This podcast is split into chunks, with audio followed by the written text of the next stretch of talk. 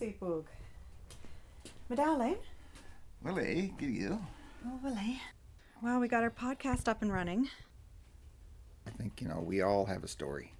And sometimes we feel that, you know, our stories aren't important. But I think we'll be quite surprised how many people relate to, you know, how we are all living or trying to live and survive in this day and age and and dealing with all the, the issues and everything that's mm-hmm. going on around us and the world moving so fast and shrinking. So I think it's important that we uh, we share our stories. You know, some of the best medicine is is, is laughter and, and humor, and mm-hmm. and so I think we need to you know share some of that with each other too. You know, by times, you know, just to take off some of that tension and pressure that we all have in our day to day lives. So, on that note, talking about humor, you know, we hear these stories, and and uh, sometimes we don't question the individual that's telling the story. Well, where did that originate from? Where did that come from? Or, you know, who started that? Or, or whatever. You know, you just take it for granted that you know either, you know, they made the story up or they just shared it, kind of like a joke. You know, like you don't really know who has the, holds the copyrights to it, and you just so you just kind of make it your own. You make it fit the environment you're in, the people you're talking to, and and uh, you just uh, and I think that's all part of storytelling. Yeah. So that reminds me of a a funny story. Would you like to hear one for? Oh yes. Uh, for you and the audience out there. Oh yes, I think I think they're saying yes. All right. Okay.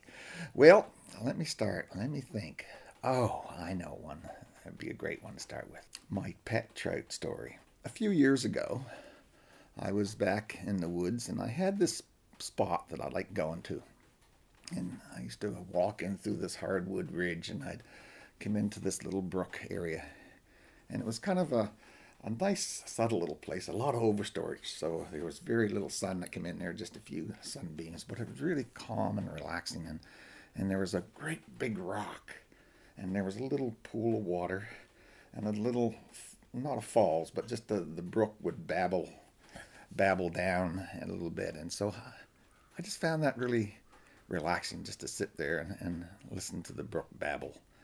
Not saying anything in particular, just babbling. And, uh, and I would just kind of lose myself there and just relax and just either just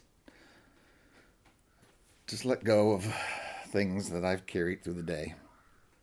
So, anyways, one day I was walking through the forest and I went up to the spot and I got myself all nestled down underneath this this spruce tree and I just kind of sat back and just relaxed and listened to the sounds of the forest.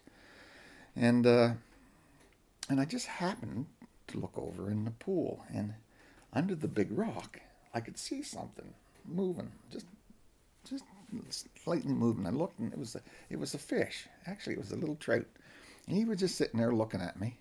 And his mouth was going open and close, open and close, and just looking at me. And his gills were moving, and I said, "Well, hello there, Mister Trout." And he just sat there with his mouth and gills moving.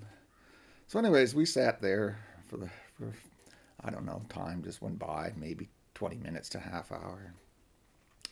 And finally I said, well, I guess it's time to leave. So I just thanked the brook and I looked at the trout and I said, see you later there, Mr. Trout. And I started down the path back out to, to my truck. Well, I got almost to the truck and I got thinking. I said, well, it must be coming on lunchtime. And I said, I'm getting a little hungry. And I got thinking. I said, hmm, fresh trout. And I looked in the back of my truck, and lo and behold, there was my fishing rod. So I grabbed my fishing rod and back up in the woods I went. And so I was, as I was walking up to the woods, I said, "Well, I need something, some kind of bait." So I started turning over the old logs and sticks, and finally I found this really nice, big, juicy white grub. And I said, "Oh, that'll work." And so I went up to where the trout was, and and I snuck up and around, and I got up on top of the rock, and I got my rod geared up, and I put my that grub on the hook and I lowered it down in the water. And out come that trout and grabbed that grub off my hook and I pulled it up quick and no trout and no grub. And I said, wow, that all happened pretty quick. So I said, well, I need another piece of bait. So I went over in the woods and I looked around and, and I found another little bug and I stuck that down on my hook and put it down in the water and the trout wouldn't look at it. And I said, well, okay, that's good enough. I guess it wasn't meant to be. So off I went, went home. Well, the rest of the day, all I thought about was this trout. And uh, so, anyways, I had supper. And then after supper, I said, hmm, I know. I'll get some nice fresh worms and I'll go back and go at that trout again. So off I went, dug some worms, and went back up, got up on the rock, and put a nice big juicy worm on the hook and dropped it down in the water. And the trout come out and just boom, the worm was gone, bare hook, no trout. Oh, no. And I said, well, well, well, well, well. So I put another worm on, dropped it down, and the trout wouldn't even look at it. And I said, okay, that's it. And so I end up leaving, went home again. Well, I woke up the next morning. That's all I could think about. The first thing I thought about was this trout. So this was starting to become a little challenge. And I said, well, I got another idea. So I got some worms and off I went up again. But instead of getting up on the rock this time, I went around the back of the rock. And I just stood there behind the tree and I a nice big juicy worm on and I threw it out in the pool and I brought it across. And when I got by the rock, out come the trout and he grabbed that hook. And when he did, I pulled and the trout come flying out of the water and landed right by my feet, and I picked him up and looked at him, and and he was there just a wiggling, and I looked at him, but I said, "Oh man, he was about maybe seven, eight inches long, and he was oh just so pretty, all the speckles on him and everything. And his belly was nice and orange from living in the sand, sandy bottom brook." And I said, "Oh, I can't eat you." And but he was only hooked very lightly by the lip, so I I left him on the hook, and I ran back down to one of my little sheds there, and I found a bucket, and I went back up and I put the put the trout in the bucket, and I took him home. I said, I'm going to take him home with me. So off we went and went home, and I said, Well, what am I going to do with him? I said, I know, I'll put him in the rain barrel. So I dumped him in the rain barrel. And he was swimming around in circles. And so I had a few worms left over, so I dumped them in there to give him something to eat. And, uh, and I had to go in the house. And so I went in the house, and, and uh, a few minutes later, I had to come back out to go over to the shop or something. When I did, I looked and the trout had jumped out of the rain barrel and it was over in the lawn, all rolling around in the grass and flopping around. And I said, Oh my gracious. So I picked it up and cleaned all the grass off and slid him back in the barrel. And, and I said, My, what am I going to do? And I said, Oh, I know. I'll drain the barrel down a bit so he can't jump out. So I, I turned the valve on and lowered the water down about a foot or so. And I said, There, now you can't get out. And so I left him. And I went over in the shop and and did what I had to do. When I come back out, the trout had get out of the barrel again. This time, it had made its way up onto the veranda. What? And I said, What? I said, That's impossible. I said, Trout can't walk on land. But, anyways, it was. I just went and looked at him. I said, Well, I'm not going to do a thing with you. I'm not putting you back in the barrel. I'm going to go in the house. And when I come back, when you're when you die, I'm going to eat you. So I just stepped over and went in the house. Well, later on, probably an hour or so, I had to run in town to get get a few things, and I, well, I looked out the door, and there was there was the trout laying on my doormat, right on its side, stiff as a board. And I said, "Oh, it's died."